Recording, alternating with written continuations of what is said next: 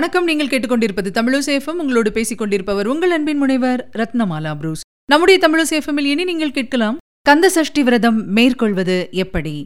விரத முறையும் பலன்களும்.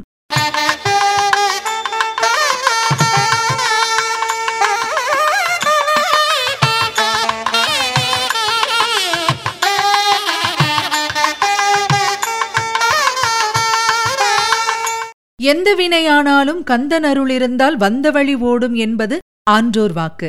அந்த ஆறுமுகனுக்கு உரிய விரதங்களுள் மிக முக்கியமானதாக சொல்லப்படுவது கந்த சஷ்டி விரதம். குறிப்பாக குழந்தை பாக்கியம் வேண்டுபவர்கள் கந்த சஷ்டி விரதம் இருந்தால் எம்பெருமான் முருகப்பெருமானே குழந்தையாக அவதாரம் செய்வான். இதைத்தான் சஷ்டியில் இருந்தால் அகப்பையில் வரும் என்ற ஒரு பழமொழி மூலம் நம்முடைய முன்னோர்கள் கூறியிருந்தார்கள். இதற்கான அர்த்தம் என்னவென்றால் சஷ்டியில் விரதம் இருந்தால் அகப்பையாகிய கர்ப்பப்பையில் கரு உருவாகும் என்பதுதான். ஆனால் இந்த பழமொழி காலப்போக்கிலே சட்டியில் இருந்தால்தான் அகப்பையில் வரும் என்று மாறிவிட்டது. அதாவது சட்டியில் சாப்பாடு இருந்தால்தான் அதை கரண்டியால் எடுக்க முடியும் என்று மாற்றிவிட்டார்கள். உண்மையான அர்த்தம் என்னவென்றால் சஷ்டியில் விரதம் இருந்தால் அகப்பையாகிய கர்ப்பப்பையில் கரு உருவாகும் என்பதுதான். முசுகுந்த சக்கரவர்த்தி வசிஷ்ட முனிவரிடம் இந்த விரதம் பற்றி கேட்டறிந்து கடைபிடித்து பெரும் பயன் அடைந்தாராம். ஆக முனிவர்களும் தேவர்களும் கடைபிடித்த விரதம்தான் சஷ்டி விரதம். சரி இந்த விரதத்தை எப்படி கடைபிடிப்பது என்பதைத்தான் நாம் இப்பொழுது பார்க்க இருக்கின்றோம். முன்பெல்லாம் சஷ்டி விரதம் மிகவும் கடுமையான முறையில் கடைபிடிக்கப்பட்டு வந்திருக்கின்றது. எச்சில் கூட முழுங்காமல் காற்றை மட்டுமே சுவாசித்து சில பேர் இந்த சஷ்டி விரதத்தை மேற்கொள்வார்கள். சிலர் தண்ணீரை மட்டும் குடித்துவிட்டு விரதம் இருப்பார்கள்.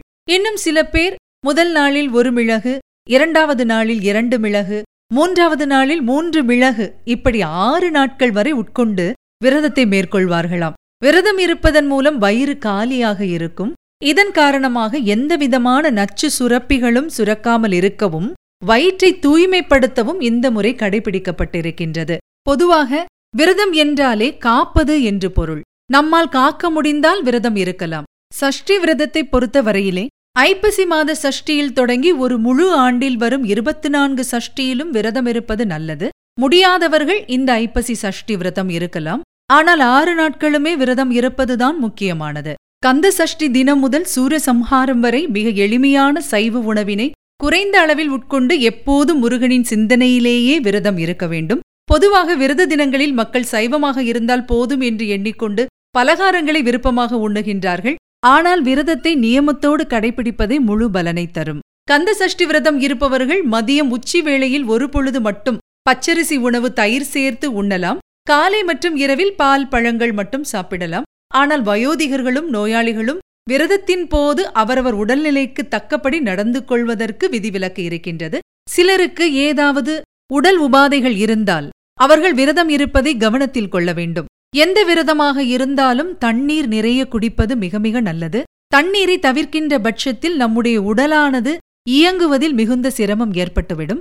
ஆகவே எந்த விரதமாக இருந்தாலும் தண்ணீர் நிறைய குடிக்க வேண்டும்.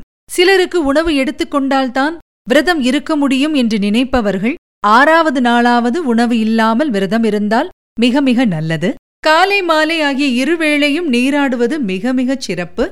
காலை மாலை வழிபாட்டின் போது அவசியம் கந்த சஷ்டி கவசம் பாராயணம் செய்யவோ அல்லது கேட்கவோ செய்ய வேண்டும். மனம் முழுவதும் அந்த மயில் வாகனனையே நினைத்தபடி கந்தர் அனுபூதி கந்தகுரு கவசம் ஷண்முக கவசம் கந்தர் கலிவெண்பா திருப்புகழ் இவை தவிர சுப்பிரமணிய புஜங்கம் ஸ்கந்த வேத பாதஸ்தவம் ஷண்முக சட்கம் சுப்பிரமணிய பஞ்சரத்னம் இவற்றையும் பாராயணம் செய்யலாம். இல்லையென்றால் அவற்றை நாம் கேட்கலாம். ஏதும் இயலாதவர்கள் கந்தாசரணம் முருகாசரணம் கார்த்திகை பாலா சரணம் என்று நமக்குத் தெரிந்தபடி சரணங்களை சொல்லலாம். முன் செய்த பழிக்குத் துணை முருகா என்னும் நாமம் என்பார் அருணகிரிநாதர். முருகப்பெருமானுக்குரிய சஷ்டி விரத நாட்களில் முடிந்த வரையில் ஓம் முருகா என்று ஜபிப்பது நமக்கு நன்மை தரும். கந்த சஷ்டி விரதம் இருக்கும் நாட்களில் செகமாயை என்று தொடங்கும் திருப்புகழை பாராயணம் செய்வோருக்கு குழந்தை பேறு கிடைக்கும் என்பது ஆழ்ந்த நம்பிக்கை. குழந்தை பாக்கியம் வேண்டும் பொழுது சில குடும்பங்களிலே ஆண்கள் மட்டும் விரதம் இருப்பார்கள் பெண்கள் விரதம் இருப்பதில்லை. சில இடங்களிலே பெண்கள் இருப்பார்கள் ஆண்கள் இருப்பதில்லை.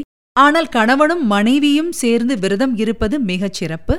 ஆறு நாட்களுமே அருகில் இருக்கக்கூடிய முருகப்பெருமானின் திருக்கோயிலுக்குச் சென்று தரிசனம் செய்வதும் கந்த புராணத்தை கேட்பதும் மிக மிக அவசியம்.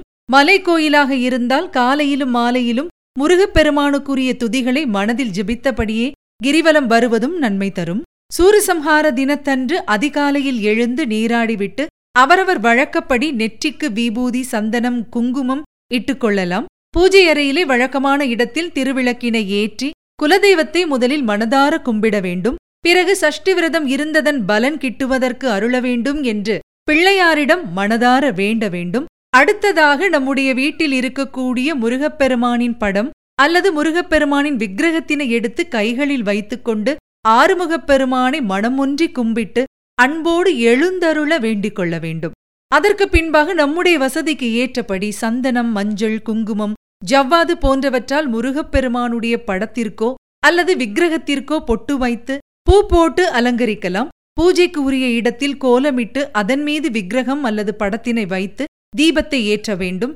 ஊதுபத்தி சாம்பிராணி போன்றவற்றை புகையச் செய்து நறுமணம் கமழச் செய்ய வேண்டும். நிறைவாக தீபாராதனை காட்டிய பின் நம்மால் இயன்ற நிவேதனம் செய்யலாம். பாலும் பழமும் இருந்தால் கூட போதும்.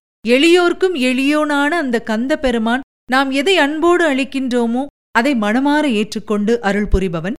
ஆகையினால் நிவேதனம் எதுவாயிருந்தாலும் அதை முழு மனதோடு செய்தால் போதும். பின்பு அன்று மாலை முருகப்பெருமான் சூரனை வதம் செய்த கோலத்தை தரிசனம் செய்யலாம். பெரும்பாலான பக்தர்கள் இந்த காட்சியை திருச்செந்தூரில் கண்டு கடலில் நீராடுவார்கள்.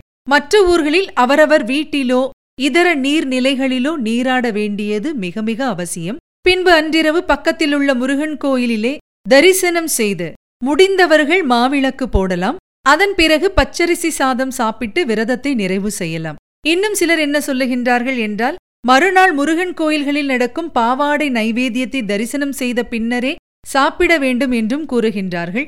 ஆறு நாளும் விரதம் இருந்து ஏழாவது நாளில் சிறப்பான பூஜைகளை மேற்கொண்டு அடியார்களுக்கு உணவிட்டு மகேஸ்வர பூஜை செய்பவர்களும் உண்டு.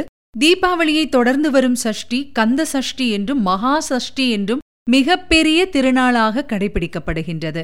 தீய சக்தியின் உருவான சூரபத்மனை எதிர்த்து தெய்வ சக்தியான முருகப்பெருமான் வெற்றி பெற்றதன் அடையாளமாகத்தான் இந்த கந்த சஷ்டி விழா என்பது கடைபிடிக்கப்படுகின்றது. ஆக மனிதனிடத்தில் இருக்கக்கூடிய தீய குணங்களான ஆணவம் மாயை கண்மம் காமம் பேராசை செருக்கு மயக்கம் தற்பெருமை ஆகியவற்றை விடுத்து வரம்பில்லா ஆற்றல் தன் வயமுடைமை இயற்கை உணர்வு பேரருள் ஆகிய நற்குணங்களைப் பெறும் நோக்கில்தான் இந்த விரதம் கடைபிடிக்கப்படுகின்றது. இத்தகைய சிறப்புடைய சஷ்டி விரதம் இருப்பவர்களுக்கு வேலவன் அருளால் மணப்பேறு மகப்பேறு நல்வாழ்வு ஆரோக்கியம் ஆயுள் புகழ் செல்வம் என்று யார் எதை வேண்டினாலும் நிச்சயம் அது அவர்களுக்கு கிடைக்கும். நிம்மதி சந்தோஷம் உற்சாகம் வாழ்வில் நிறையும். பிறவி பிணி நீங்கி முருகனருள் எப்போதும் துணை நிற்கும். ஆறு ஆண்டுகள் முறைப்படி இந்த விரதத்தை கடைபிடித்தால் அருளும் பொருளும் கிடைத்து ஞானத்துடனும் யோகத்துடனும் வாழலாம். ஆக அழகன் என்றும் தமிழ்க் கடவுள் என்றும் தகப்பன் சுவாமி என்றும் எல்லோராலும் கொண்டாடப்படும் முருகப்பெருமானுக்கு உகந்த விரதமாகிய சஷ்டி விரதத்தினை கடைபிடித்து எல்லாம் வல்ல முருகப்பெருமானின் ஆசையைப் பெறுவோம். வெற்றிவேல் முருகனுக்கு அரோகரா.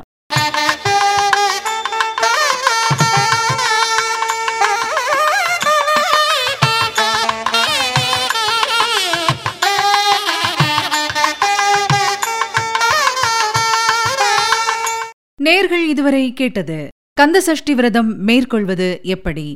விரத முறையும் பலன்களும்.